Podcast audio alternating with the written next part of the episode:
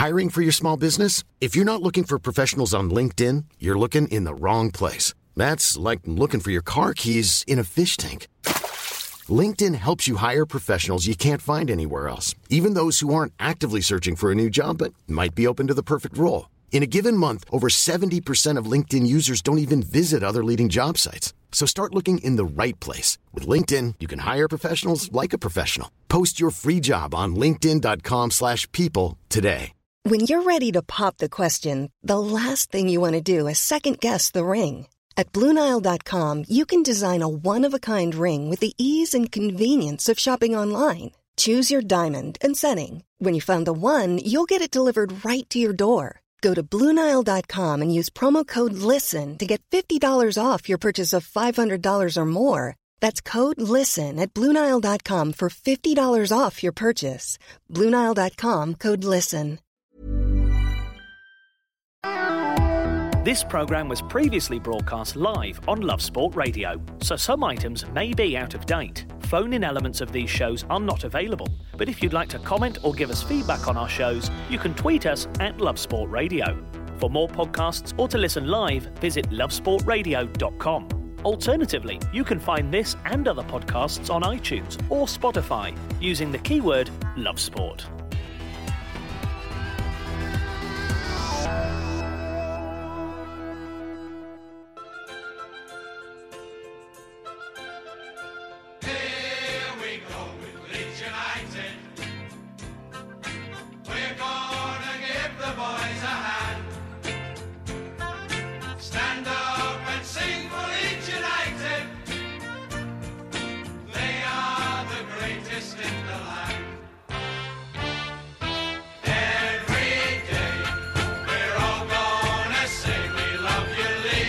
This is the Leeds Fan Show with me, Kieran Critchard, and I'm joined this evening by John McKenzie and Daniel Maroney from All Stats Aren't We? How are we doing this evening, guys? Yeah, Mum, wonderful. Thank you. It's, uh, we've had a win last weekend, so I always feel good uh, when we do the show after that. And Daniel, how's your week been?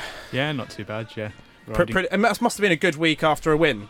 The- Yeah. ha- do- does your does your mood change? Because uh, uh, from my point of view as a Liverpool fan, my, week is kind of determined by by results, not just from Liverpool but other sporting teams. Are your moods dictated by whether Leeds win, draw, or lose? Oh, definitely, yeah. But does that mean that you're in a bad mood because of the Liverpool result midweek? So do we have to G you up?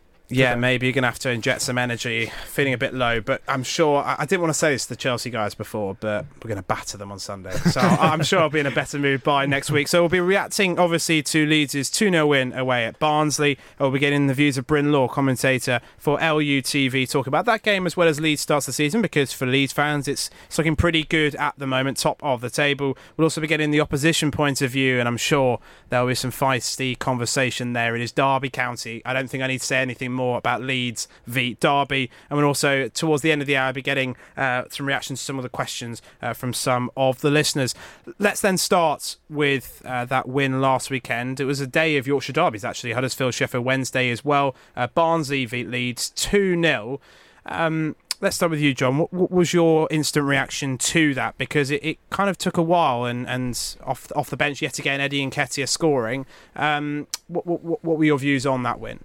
If you were to ask Matt Beadle what, what my uh, constant clarion call is on this show, it's trust the process.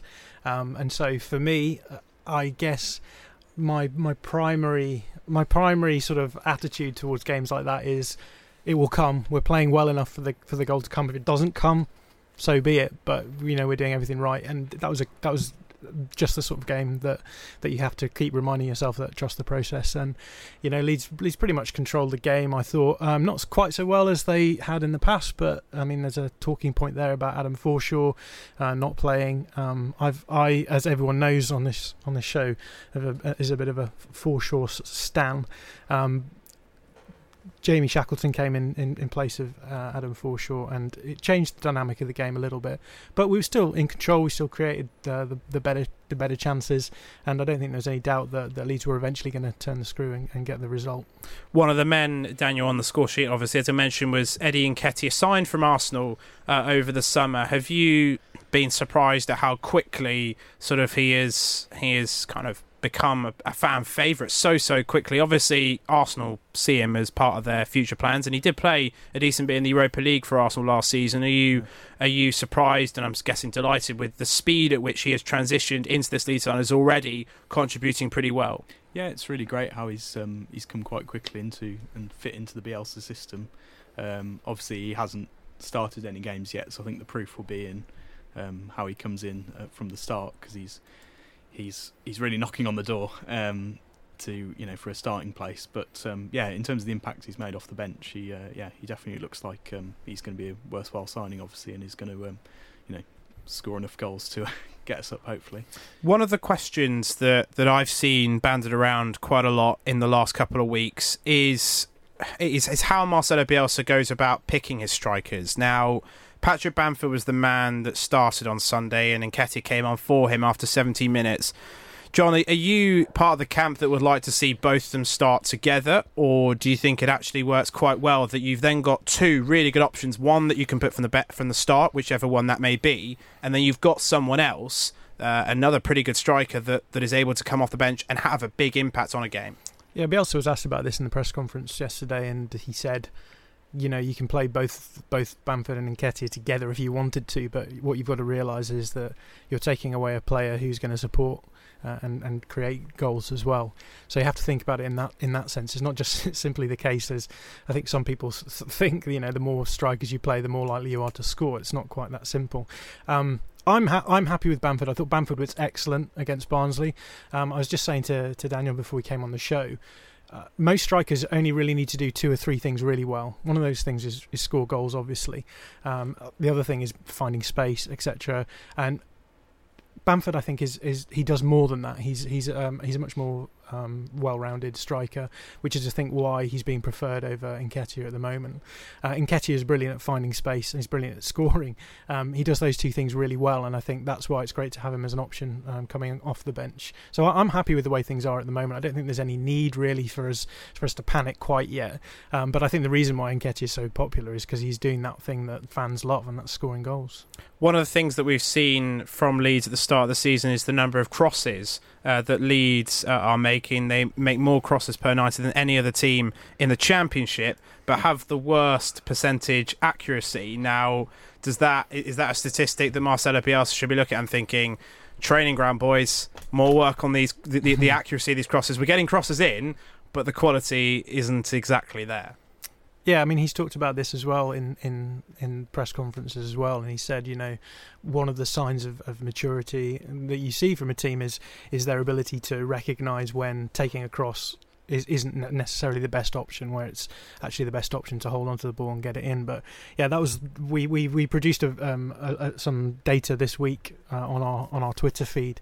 Uh, Josh Hobbs did just looking at the look, looking at how far behind Leeds really are in terms of their crossing accuracy. Um, uh, particularly players like um, Jack Harrison and Stuart Dallas stand out. They're making a lot of crosses, and their accuracy is amongst the worst in the league. Um, so yeah, th- that's a frustration. That's something that we saw at the end of last season as well. And I think the, again, the fans' frustration came from the fact that in the Wigan game, for example, we we made loads of crosses in that game, but none of them really came to anything. So it's good that the this data has come out. I think and it's good that Bielsa is. Uh, addressing that, that that flaw, and hopefully we'll see um, maybe a little bit more efficiency going going forward. I, I wanted to get your views on one of the, the men you just mentioned, Jack Harrison, because again he's on loan uh, from Manchester City. Uh, a Leeds fan of mine isn't exactly enamoured with him. He doesn't necessarily rate him as particularly highly as maybe some people are, are, putting out there. That obviously he's on loan from Manchester City, who a lot of people talk about whether Manchester City are going to give these youngsters a chance. Daniel, from what you've seen from Jack Harrison last season and going into this season, how highly do you rate him, and, and and do you look at it and think, oh, I'd love it if Leeds could manage to secure him on on a permanent deal? I think that would all depend on um, if we were promoted, um, the kind of money that um, you know they'd want for him is Premier League money, really. Um, and at points last season, um, again, like John was touching on, the end product from him was wasn't good enough, and there were times when we were kind of looking for him to break the lines, um, and he was a bit kind of reluctant to do that for whatever reason, um, and was looking to work the ball more inside. um, which you know did the limit the kind of the way we played. I think at points. Um, so it's a kind of mixed bag. But he has started this season very well, I think, um, compared to last season. He's done a lot of work on his fitness over the over the summer, apparently in in America, um, and yeah, I think we've seen a kind of more focused kind of player um, this season. But yeah, I guess the stats don't quite back up. Yeah, I think I, I agree with you on all points there. I, I think one of the problem the, the, the the problem is made worse by the fact that we've got Helder Costa, a player who um, you ideally want in. I mean, you obviously want him in your side when you've when you've paid the amount of money we paid for him, when he's the, the, the sort of elite kind of player that he is. Uh, you also want Pablo Hernandez in your side as well as the most creative player that we have. Um, the best way of doing that is, is is playing Pablo Hernandez where he's being played and, and, and replacing Harrison with with Helder Costa. So I think that problematizes the the issue slightly. Um, I also think that uh, Harrison and Costa are quite different players. Costa is a player who will hit the byline, who who is very um, explosive on the ball, um, and Harrison is someone who likes. he reminds me. He reminds me stylistically. I hasten to add of, of Eden Hazard, who is a player who will often hold the ball up, wait for the, the, the defender to come towards him before trying to take them on. Whereas Costa is, is more of a first touch player, get the ball down, move it as quickly as possible. That's going to be where you get your edge from. Um, so I think I think Harrison's been good. I'd like to see more. He I mean, he he has the highest number of touches in the box from a um, from a w- winger basically this season, and he's got one goal. That's just not enough. We need to see him producing more in, in the way of assists and, and shots, really. Um, and I think he's going to have he's going to have his work cut out if Helder Costa starts playing it a little bit more regularly and producing the way that he did when he came on against Barnsley quickly an update from the Friday night football in the Premier League, and it is Bournemouth uh, that have got the first goal of this South Coast derby. It is Nathan Ake uh, that gave uh, Bournemouth the lead from a corner uh, inside the opening 10 minutes at Southampton nil. Uh, Bournemouth won about 12 minutes gone. Uh, another man that shares his first name with Jack Harrison, Jack Clarke. He obviously signed for Tottenham over the summer for eight and a half million pounds roughly. Has rejoined Leeds on loan. I look at the squad for Sunday's game. No Jack Clarke in there. There have been suggestions that could Jack Clarke go back to Tottenham because of the lack of game time. Why is Marcelo Bielsa so reluctant to give him game time? Is it because he knows ultimately in 12 months' time he's going to go back to Tottenham? He's not Leeds' player long term. Or is there something else that's going on that we don't quite know about? So the issue with Jack Clarke is that Leeds thought when they brought in uh, Illan Meslier, who's the um, sub- substitute goalkeeper, they assumed that they could get him on an international loan, and that would mean that they could field six subs on their in the squad, on the matchday squad. It turned out that wasn't the case, um, and hasn't ever been the case apparently. But um, that means that Leeds have six players on loan, and and can only field five of them. And and this season, it's so turned out that Jack Clarke has been the player who's been dropped. So that's the reason why he's not playing. Um, he did play with the he started for the under 23s today, but the rumours are that he is going to be heading back to, to Spurs sooner rather than later. And I think it's just it's just unlucky that that's the way that things have transpired. Um, Leeds fans know that that Clarke's a fantastic player. They know also that he's not been quite the same as he was before he got his virus that, that knocked him out um, when he when he collapsed on the bench at Boro. Uh, and so it's just a, it's just one of those awkward moments where you kind of think get him back to Spurs, get him playing. Um, maybe even if if he's going to be playing at the under 23, surely it'd be better for him to be playing at, in the Spurs reserves. I'm sure we'll we'll be talking plenty more. I want to get your views on Calvin Phillips uh, Ben White as well. A number of Leeds players have signed new contracts in the last few weeks. There's some good news off the field uh, for uh, some of the Leeds players. Uh, we'll also be talking to Bryn Law very, very soon about uh, Leeds' starts of the season, their, their game. Uh, obviously, last Sunday, their win against Barnsley, and also the game tomorrow against Derby. But first, we do have that update, more of an update from Peter Hood, who is at the Southampton v Bournemouth game. Southampton nil, Bournemouth one. The Cherries have not won St Mary's ever, but they're on their way with a goal from Nathan Ake. They won a corner on the right hand side. Diego Rico put the corner in, and the static Saints defence didn't deal with Nathan Ake, who headed in to give the visitors the lead. It's Southampton nil, Bournemouth one. Giving your team a voice. Love Sport Radio.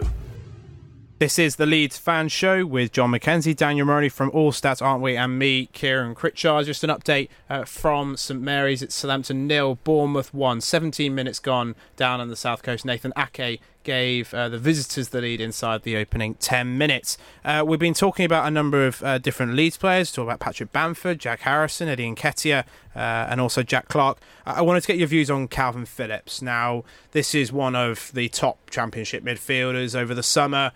Rumoured Aston Villa, who of course got promoted into the Premier League, were interested in him, but he has signed a new five year contract. Daniel, how crucial was this for Leeds to secure him down this long term contract? And does that show kind of where Leeds are going? That even though they didn't get promotion to the Premier League, they they're still a big attraction. And even though there was the potential lure of a Premier League move last summer, that that Calvin Phillips was willing to stay stay at Leeds and and, and fights to get into the Premier League. Yeah, um, I think, and this is no disrespect to Aston Villa, but they were the main kind of interested club, and they've only just got promoted to the to Premier League. Obviously, they've got a long history of being in the Premier League, but there's not that certainty there for him if he was was to join them.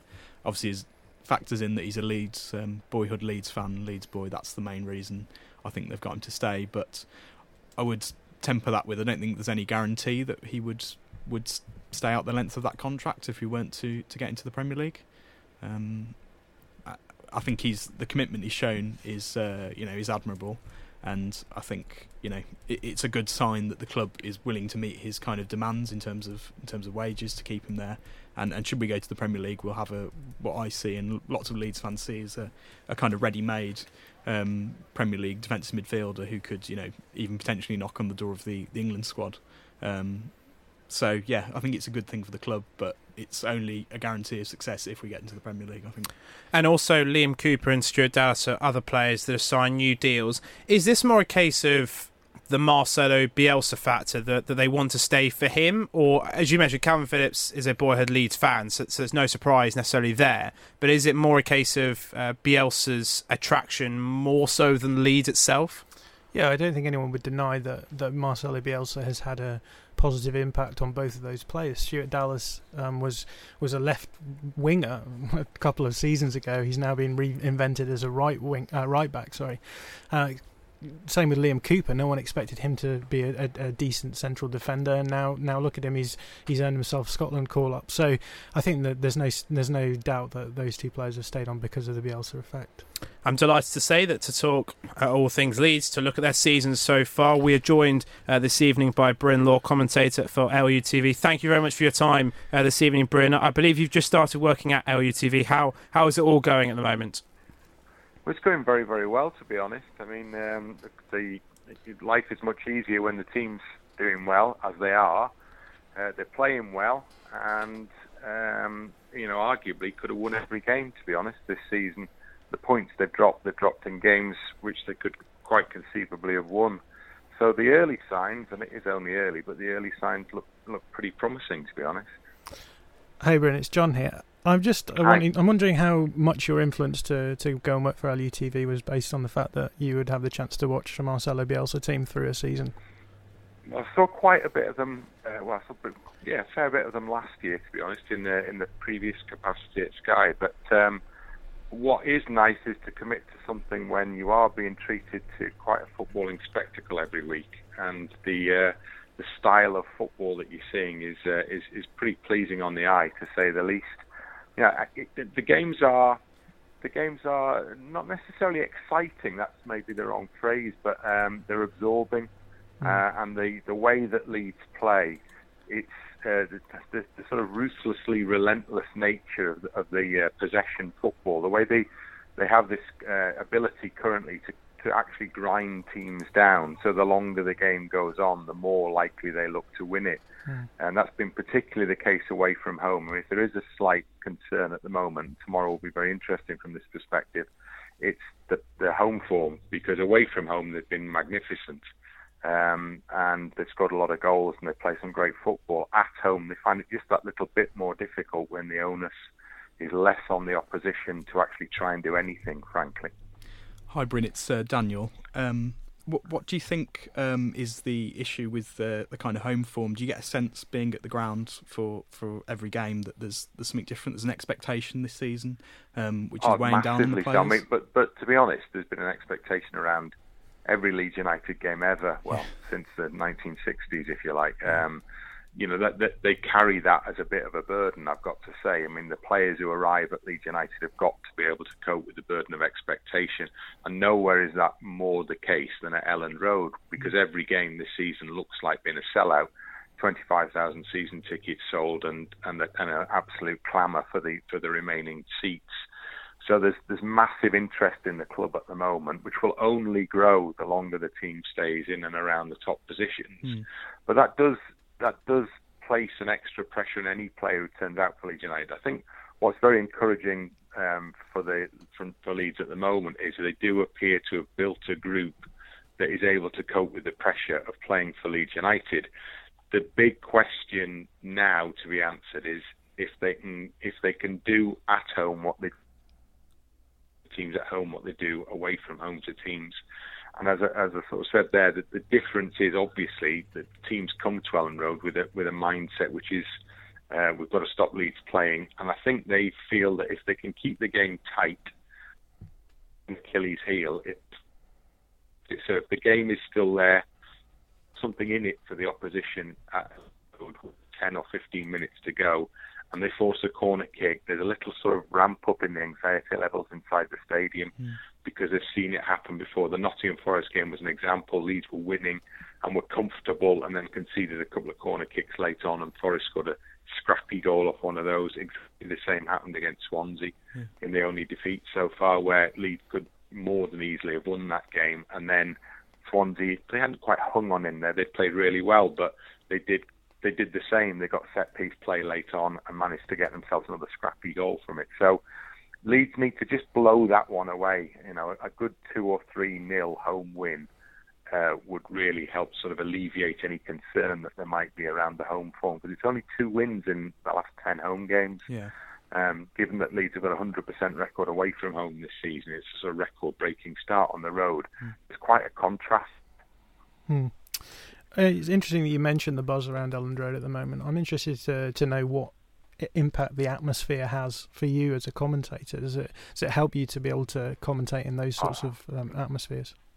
Oh, I, I mean, it's brilliant. Uh, there's, there's, there are a few um, comparable grounds in England anymore, to be absolutely honest, because so little has happened in terms of redeveloping Elland Road. Mm. You know, it looks pretty much like it did through through the through the 70s.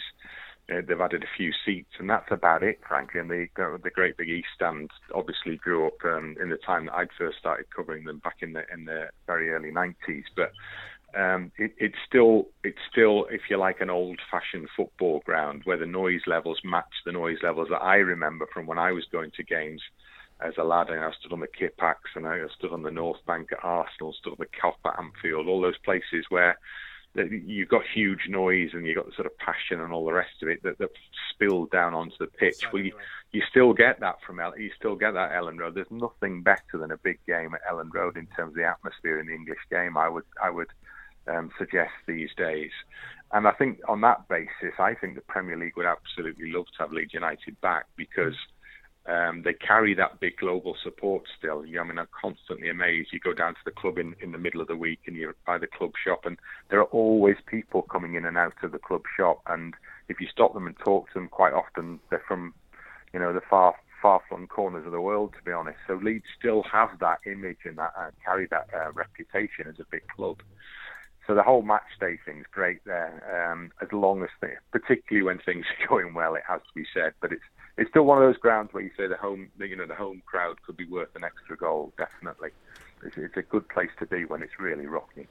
Do you think there's um, a risk of losing that getting promoted to the Premier League? Is it a bit of a uh, you know poison chalice in in a way with that? You know, because a lot of the criticism of the Premier League is that you know you've got these you know high, highly paid players and it's uh, there's kind of um, uh, a, a gap between the supporters and, and the uh, and the players, and it, you don't quite get the same atmosphere that, that you get in lower down the, uh, the football league ladder. Uh, I mean, do you, do you think that's the case, or do you think Leeds can retain it in the Premier League? Well, yeah, I, I think they can because there's nothing uh, much going to happen to the ground anytime soon in terms of redevelopment. I mean, there's been big news this week on, on building a new training ground very close to Elland Road.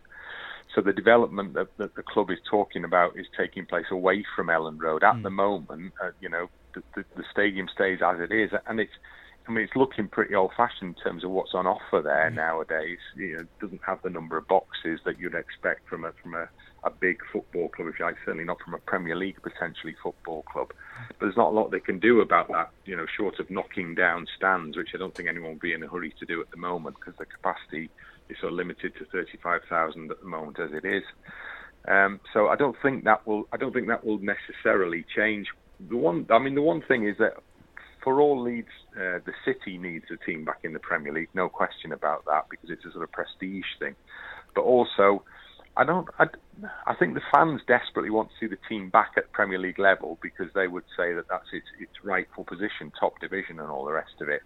But at the same time, I think there would be a little bit of a yearning for, for life. Championship life is, is quite a lot of fun, to be honest. You know, the games are always competitive.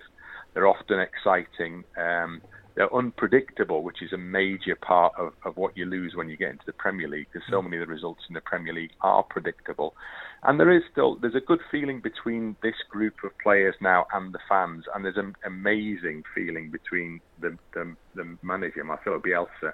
You may have seen the pictures of him this week pushing the supermarket trolley around in Morrison's in Wetherby, which is just up the road from where I live, and he's often to be seen walking the streets of Wetherby, small market town in, in West Yorkshire, in his Leeds gear, the tracksuit and the coat and all the rest of it, with a, a like a dossier under his arm, and he sits in Costa Coffee and he and he pores over that and makes his notes there and does his team planning and all that in the corner of Costa Coffee to such an extent that people have made it a bit of it. It's almost like a, a tourist trip up to Wetherby now to see if anyone can bump into Marcelo Bielsa having a coffee in Costa, and then they ask him for a picture, and he always obliges and all the rest of it. So there's a brilliant rapport between uh, the sort of the, the, the genius in charge of the team and and the fans, and that's helped. The ownership's been um, quite cute. They've made one or two errors along the way from a PR perspective. They've, they've bounced back from those and done well to sort of engage the fans in a way. I mean, remember this this club's been kicked from pillar to post in the last 15 years. You know, succession of bad owners and bad things happening. So to finally have some sort of sense of optimism about what lies ahead, you know, the fans have bought right into it very quickly. So those 5,000 season tickets are the results of that. Uh, good vibe around the place at the moment, and if they can just, I get the feeling like every game looks important at the moment. You know, it was important that they bounced back from the, the first defeat against Swansea, and they did that in some style by beating Barnsley in what was a really good game. If they do, if they can beat Derby, given all the things that happened with Derby last season as well, that will further sort of give sense of um, you know a cause for optimism in terms of where they're going this season. Because I've not seen an awful lot to worry me currently in terms of uh, Leeds Leeds prospects. And just finally, uh, then, Bryn, a prediction for tomorrow. Elland Road, 12.30 kick-off, Leeds beat Derby. What do you think the result will be? I hate predicting. I'm so I, I'm, I'm I don't know if I'm rubbish at it, but I hate doing it. But I do think. Um, I, well, I'd have to say I'd, I'd have to say Leeds win, wouldn't I? Because um, I'm working for UTV after all, so uh, victory. But it would be nice to see a victory by more than the one goal because they do make people very, very nervy when that one in it uh, hanging on in there a little bit in the in the closing stages. So it would be nice to see a victory by a couple of goals. Thank you very much for your time uh, this evening, Bryn. Forward. Thank you very much for your time No this evening. Bryn. Thank you. That was Bryn Law, commentator for LUTV, giving his views uh, on Leeds. I, I'm, I'm sure, as, a, as I said, he works for LUTV, couldn't predict a Derby win, could he? Uh, so uh, a, a, a win, uh, hoping that it's not nervy uh, for the Leeds fans towards the end uh, of that game. There is a game, obviously, in the Premier League tonight, Friday night football from down at St Mary's. It's Southampton beat Bournemouth. Bournemouth uh, got ahead of the game. Uh, Nathan Ake scored a header in the opening uh, 10 minutes. Uh, Bournemouth thought they'd scored, but let's see from Peter Hood whether that goal stood. Southampton nil, Bournemouth one, but it could have been worse for the home side. VAR steps in to disallow Joshua King's goal. It looked, it was a very, very fine decision indeed. Just one toe end of a boot that separated that and another goal for the visitors. They lead though still from Nathan Ake's header on nine minutes. It's Southampton nil, Bournemouth one. We've all got one, and we're not afraid to put it on display. Our opinions, that is. Share yours now at Love Sport Radio on Twitter or call us 0208 70 20 558. Love Sport Radio, your fan station. Selling a little or a lot? Shopify helps you do your thing however you cha-ching. Shopify is the global commerce platform that helps you sell at every stage of your business. From the launch your online shop stage to the first real life store stage, all the way to the did we just hit a million orders stage. Shopify is there to help you grow. Shopify helps you turn browsers into buyers with the internet's best converting checkout. 36% better on average compared to other leading commerce platforms because businesses that grow grow with Shopify. Get a $1 per month trial period at shopify.com/work. shopify.com/work. Hiring for your small business? If you're not looking for professionals on LinkedIn, you're looking in the wrong place. That's like looking for your car keys in a fish tank. LinkedIn helps you hire professionals you can't find anywhere else, even those who aren't actively searching for a new job but might be open to the perfect role. In a given month, over 70% of LinkedIn users don't even visit other leading job sites. So start looking in the right place. With LinkedIn, you can hire professionals like a professional. Post your free job on linkedin.com slash people today. This is the Leeds Fan Show with John McKenzie, Daniel Maroney from All Stats, aren't we? And me, Kieran Critchard. Hopefully, you're not getting too bored of my voice. You heard it much earlier this afternoon in the Premier League and Championship fan shows. Those are between 1 and 2 and 2 and 3 uh, every weekday afternoon. Uh, but hopefully, you can stick with us here on Love Sport on this Friday evening. The weekend uh, is here. Uh, before we talk about the game uh, tomorrow, uh, I just wanted to get your, your views on, on the start as in general. So 16 points, top of the table through seven games. Could you really have hoped for more? Now I know one of the things we've been talking about quite regularly is the home form or the lack of good home form, but could, could you really have anticipated any better? That that could, could is this a pretty close to an ideal start as you can get? Yeah, I think. I mean, we we run a channel which focuses on the tactics and the stats, and statistically, this is as good a, a start as you could hope for. We've we've pointed out often on our channel um, that that Leeds are just in control of games. They're way ahead in terms of uh, producing chances. Uh, that's what we call XG. We we are very, uh, impressive when it comes to the, the, the sort of chances and the quality of the chances that we're creating. We're also very very good at uh, at stopping other teams from creating those good chances as well. And I think if you if you if you build a table based on the, that data and the XG data, Leeds are far and away the, the the best team. They could easily have won all of their games, and they could be sitting uh, multiple points clear at the top of the table. Now it's time for the opposition view. For the fans, by the fans, Love Sport Radio. Obviously, Leeds' opponents at Elland Road uh, tomorrow at 12.30 is Derby County. And to give us the perspective of the Rams, I'm delighted to say that joining us is Richard Kutcher from the Steve Bloomers Watching Derby County FC podcast. Uh, thank you very much for your time uh, this evening, uh, Richard. Uh, for Derby County, only seven points from their first seven games. To be fair, there are quite a few sides like that. Philip Cocu got off to a good start away at Huddersfield in the opening weekend. Gone a little bit downhill since then. How, how have you assessed Derby's start to the season? Hi there. Yeah, no, it's been a pretty frustrating start to the season, to be honest, as you can see from, from the results. And none of us, I think most Derby County fans didn't have a lot of high expectations at the very start of the season because of we had such a disrupted pre-season. But I think the Huddersfield game, Derby were really impressive in that match, and I was actually away watching it in the States and was and was really excited coming back. But we haven't really kicked on from there.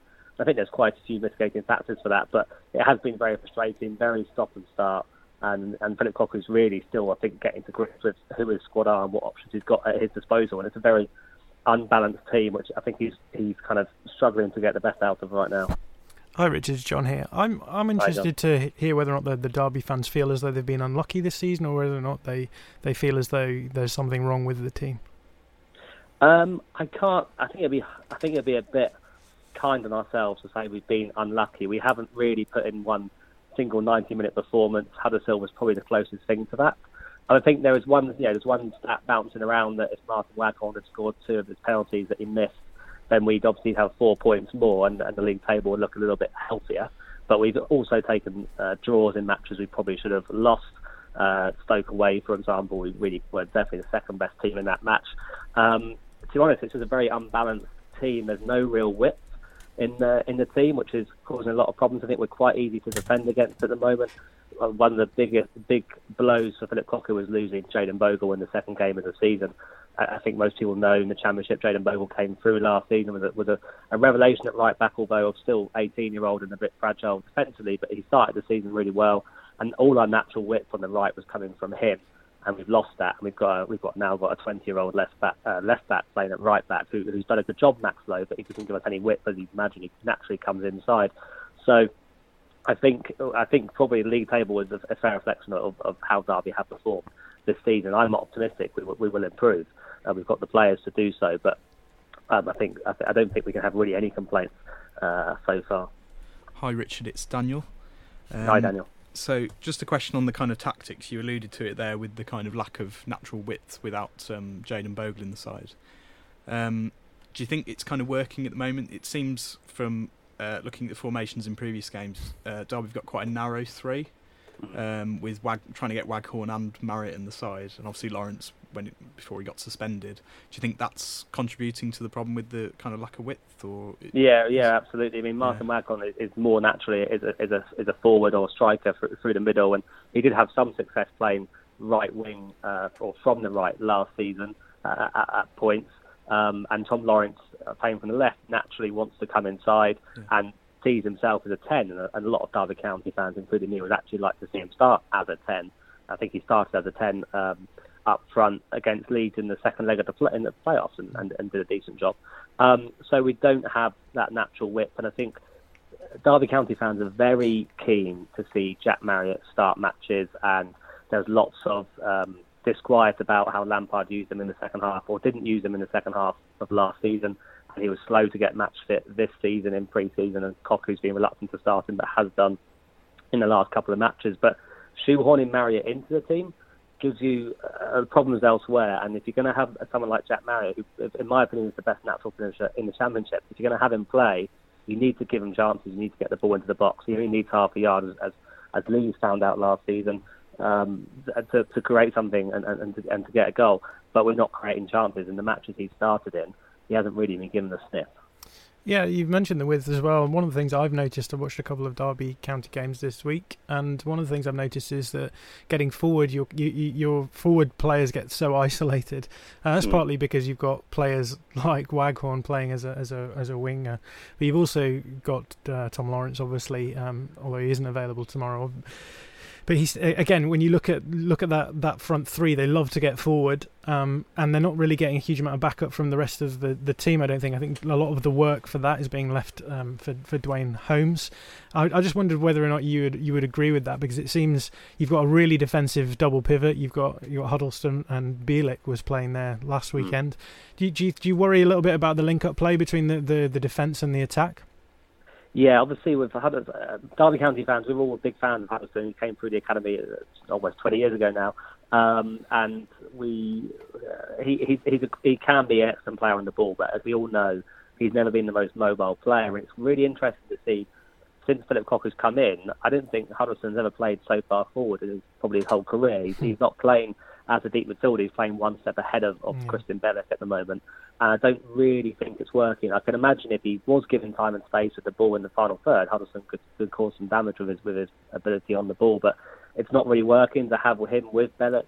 Um, I'd agree with you, but it's very defensive. It might work in certain games away from home. I think Bielik, um, Cocu said that he only has just become match fit in the last week to actually start in midfield rather than start at centre back. So we probably haven't seen the best of Bielik yet in midfield, and he is a much more explosive player. He does carry the ball out from uh, the defensive third and kind of will, will go ahead and will, will run on ahead. So maybe the ultimate plan is for when Bielik is, is, is fit and firing, he will actually will push on and, and provide more support uh, to the attacking players. You mentioned Duane Holmes there. I mean, last week was the first week that Duane Holmes started in the league this season. So um, he, uh, we'd expect him to, to have a big impact. And I hope it's not too much to put on the shoulders, but really we need someone to replace Mason Mount um, and or Harry Wilson. and Holmes is the closest player to, to doing that in that squad. Um, he's someone that can get up and support. He can break the lines. He can find space. Um, he's a tricky player. Um, but there's a lot of pressure on him to, to be that kind of spark that we've been missing in the in the first few games of the season. This is obviously a fixture that will be quite charged uh, tomorrow at Elland Road after Spygate. Then obviously the playoff semi-finals. We were discussing this actually in, in, just uh, just before you came on about um, kind of is this kind of a good thing because this isn't necessarily a historic rivalry, but because of perhaps slightly unfortunate circumstances that Derby perhaps were not happy with to begin with, but now I don't think they necessarily look back on it particularly badly. Is this a good thing actually for this fixture that it's become this rivalry and it will always kind of be seen as this, and it adds extra spice to this game? Um, I think so. I mean, I think a lot of certainly a lot of Derby fans, uh, and I'm sure lots of Leeds fans do understand the historical significance of this fixture going back to the Brian Clough Don Revie days. That's always been knocking about uh, from from what I understand, and I've always found the Derby Leeds fixture quite a quite a highly charged one during the Nigel Clough days as well. Of course, we went ten games on the bounce, winning against Leeds. Um, and I think when, when we won it, uh, Giles Barnes scored about 10 years ago under Blue Davis was the first time we won it and Road in 37 years at the time. I've always seen it as quite a highly charged fixture. We see it as our second kind of rivalry after Nottingham Forest. I'm sure Leeds have got a fish to fry possibly on, on that side of things. But I mean, it has it did step up a level for sure last season, and of course Bielsa had had the mark over Lampard for three out of four of those matches. Um, I'm sure it'll be charged again tomorrow. I think what Derby County fans and I, I certainly am concerned about is Leeds are already a lot better side than we are, in much better form, and they've got the added incentive of, of what went on um, at the back end of last season. Uh, so I'm pretty, um, I'm a little bit concerned about tomorrow. I think we need to avoid uh, conceding first, because um, otherwise I feel like it could be a bloodbath. And just quickly, a prediction uh, from you, Richard. How do you think the game will play out? Well, I'm hoping that Philip Cocu can show this uh, tactical genius uh, side of himself that we haven't quite seen yet. Um, but that's more hope than expectation. I think Derby will lose, and I'm afraid it might be uh, two or three now. A very honest uh, assessment. Thank you very much for joining us this evening. Uh, that was Richard Cutcher from the Steve Bloomers Watching Derby County FC podcast on the opposition view. Uh, we, are going to have uh, an update uh, for you. It's getting towards half time uh, at St Mary's, and we have an update from Peterhood. Southampton nil, Bournemouth two. No VAR against this one. A flowing move down the left-hand side. Phil Billing's cross, and there was Harry Wilson to net his third goal of the season and put the Bournemouth in total control of the game. It's Southampton nil, Bournemouth two. Giving your team a voice. Love Sport Radio. This is the Leeds Fan Show with John McKenzie and Daniel Murray from All Stats, aren't we? And also me, presenter Kieran Critchard. Just an update from St Mary's at half time. Not a good night so far for the home side. It is Southampton nil, Bournemouth 2. Nathan Ake and Harry Wilson uh, with the goals for Eddie Howe's side. Uh, we're going to end the Leeds Fans Show with some of the listener questions, as, as we always end uh, the show. Uh, I'll start off with, with the first question that we've got, and it's to do with breaking down the low block. Chris Kirk asks, uh, Bielsa's tactic uh, tactic suits away perfectly with space. At home, when teams sit back, how tactically do we need to improve to overcome no space to play? Daniel, I'll start with you. How, how do you think Bielsa needs to tactically um, change at home? I don't know if we do need to tactically change at home. I just think it needs to be um, a kind of better uh, application of the system, really. Um, I think one of the main games last season where, I mean, it comes back to the crossing again. Um, with the you know uh, the game at Wigan last season that was kind of the kind of nail in the coffin for promotion. I think um, was the one where we I think it was something like 50 plus crosses we'd put in in that game, and none of them went to the uh, you know went to the man, or it didn't seem like it. I think it's got to be when teams go into that low block. I think it's just got to be a different approach to kind of maybe drag the defenders out of uh, you know and more kind of targeted crossing. Maybe I think. Um, do you think, John, it's a case of, as Daniel said, better execution rather than a, a change in approach? Yeah, I think so, and you know that's that's Bielsa's watchword is is when when Plan A doesn't work, you do Plan A but better. Um, and that's that's a, a, entirely the system that he's built at Leeds. It's it's a system where he could change things around, tweak it. It's still essentially the same system. There's not he's not going to ever change that system, but he is going to have um, ways and means of, of, making it more or less um, dangerous, I guess. So I yeah I, I agree entirely with, with, with what Daniel said. In the games that we haven't won this season, we've we've done enough to win. Um, so it, it seems hard for me to just come out and say, well, we need to do something different. Um, do, do teams really sit that deep? I don't even think that that's true. You know, from uh, I've watched obviously watched every game a couple of times um, because I do a tactical uh, review of every game, and you'd be surprised. There's, there seems to be this sort of urban myth that teams sit deep against Leeds, but it's not. It's not always the case. There's there's teams that will sit in a in a mid block. There's teams that will um, uh, and there's teams that will even press quite high. We saw that with Barnsley last week. Um, I know it was away from home, but they, they, they weren't scared to, to go forward. So I think it's it's very easy to to settle on the final score and say there's an issue here when really there probably isn't that much of an issue. Um, and in the in the long run of the season, we won't actually notice that, that as a problem in the long in the long run. So the next question is in from Ashley Oakes, and it's regarding the manager that's coming up against Leeds uh, this weekend about Philip Cocu. The stats are stacked against Derby, but you only have to look at Norwich, who couldn't buy a win in their first five last season. Newcastle also started really slow the year they went up. Do you think Derby have a manager that can turn things around once they've adapted? Well, I couldn't I couldn't speak about his um, form when he was in the Netherlands because I don't watch the Eredivisie. So, uh, but what I have seen of Philip Cocu is, uh, do, you, do, you, know what? When, and this is something I said again in my preview for this match, the tactics preview. He his style of play really re- reminded me of Steve Cooper at Swansea. Um, they play 4-2-3-1. They have a quite defensive double pivot sitting in front of the the defence. I just think that the problem with both of those teams is that they're tran- that we talk about transition a lot because what's really important is not just defending, not just attacking. It's it's moving from a situation where you're defending to a situation where you're attacking. And for me, both Derby and, and Swansea aren't good enough at that at that transition between defending and attacking. Partly because, um, as we talked about with with Richard before, um, they, they've got such a defensive setup with then three very attacking players and, and, and one player then um, expected to sort of hold it all together. Swansea very similar. They've got they've got quite a deep uh, double pivot, and then they rely on their wing, particularly in their fullbacks and, and, and wingers to get forward. Um, so I I think that if Cocu's going to do well, I think they have to they have to maybe sacrifice their defensiveness a bit uh, and and become a little bit more. Um, I, I guess coherent in attack. The, the, the thing is, is Derby actually are defensively quite poor. They've given away a lot of big chances this this season. They've given away ten big chances in open play, uh, fourteen with including set pieces. Part of the problem I think for that is that they because they are so defensive, they then go forward quite uh, uh aggressively, and but then they leave themselves open for counter attacks. So it's it's it's just about so much of, of, being a good championship side is being able to deal with those movements between going forwards and coming back. And and when, once those two teams can manage that, then they'll be much better teams. On to a topic that we've already covered uh, covered tonight, Daniel. Crossing. Michael Wall asks. How much of an effect does a lone frontman have on our poor cross success rate? Is the left channel where the issue mostly lies? I think again you could go back to talking about Harrison and say um, his success rate hasn't been um, kind of good enough this season. I think John's got the the specific stats on um, uh, Harrison's kind of um, success rate with crosses. I don't know if you want. to... Yeah, he's. I, have got it written somewhere. Um, I think he's. Yeah, he's around twelve point five percent success on his crosses, which is which is not great. But he's making over five crosses a game as well. So you, you want to you want your your your wide player to be having better success on them. Yeah, and I wouldn't necessarily say it's just coming from the left. Um, it seems to be coming from all areas where it, it doesn't, you know, it's not they're not hitting the man. Whether it's the lone striker system, I'm not sure if that.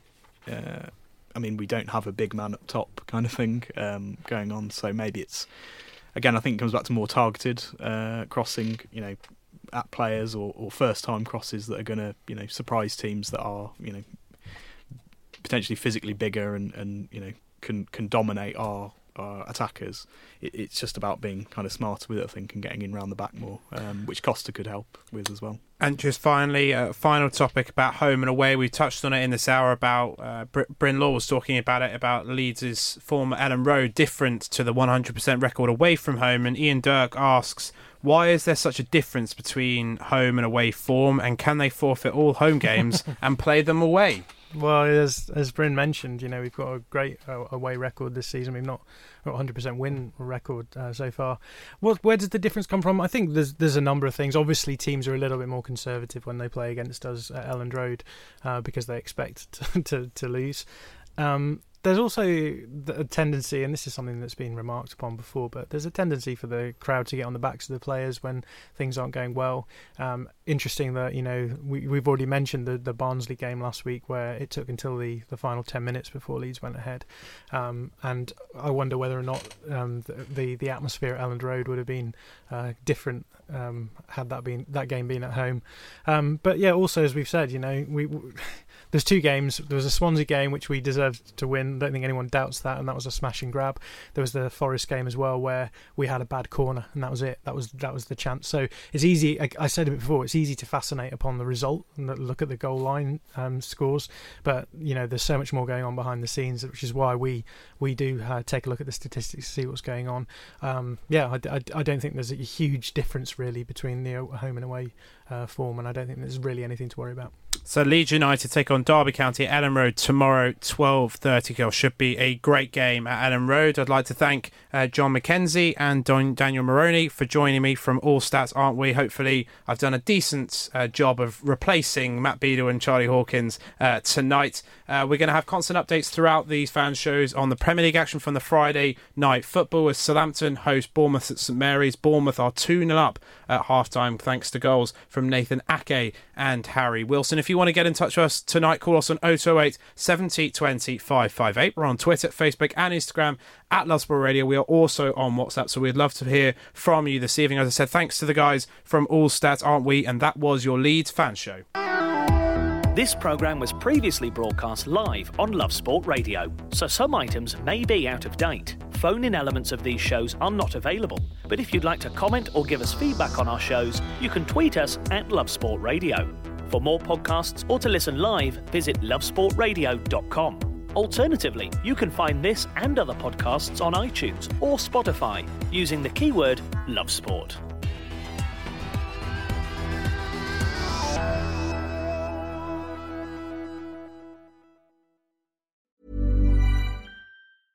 Even when we're on a budget, we still deserve nice things. Quince is a place to scoop up stunning high end goods for 50 to 80% less than similar brands. They have buttery soft cashmere sweaters starting at $50, luxurious Italian leather bags, and so much more. Plus, Quince only works with factories that use safe, ethical, and responsible manufacturing. Get the high-end goods you'll love without the high price tag with Quince. Go to quince.com/style for free shipping and 365-day returns. Mom deserves the best, and there's no better place to shop for Mother's Day than Whole Foods Market. They're your destination for unbeatable savings, from premium gifts to show-stopping flowers and irresistible desserts. Start by saving 33% with Prime on all body care and candles. Then get a 15-stem bunch of tulips for just $9.99 each with Prime. Round out Mom's menu with festive rosé, irresistible berry chantilly cake, and more special treats. Come celebrate Mother's Day at Whole Foods Market.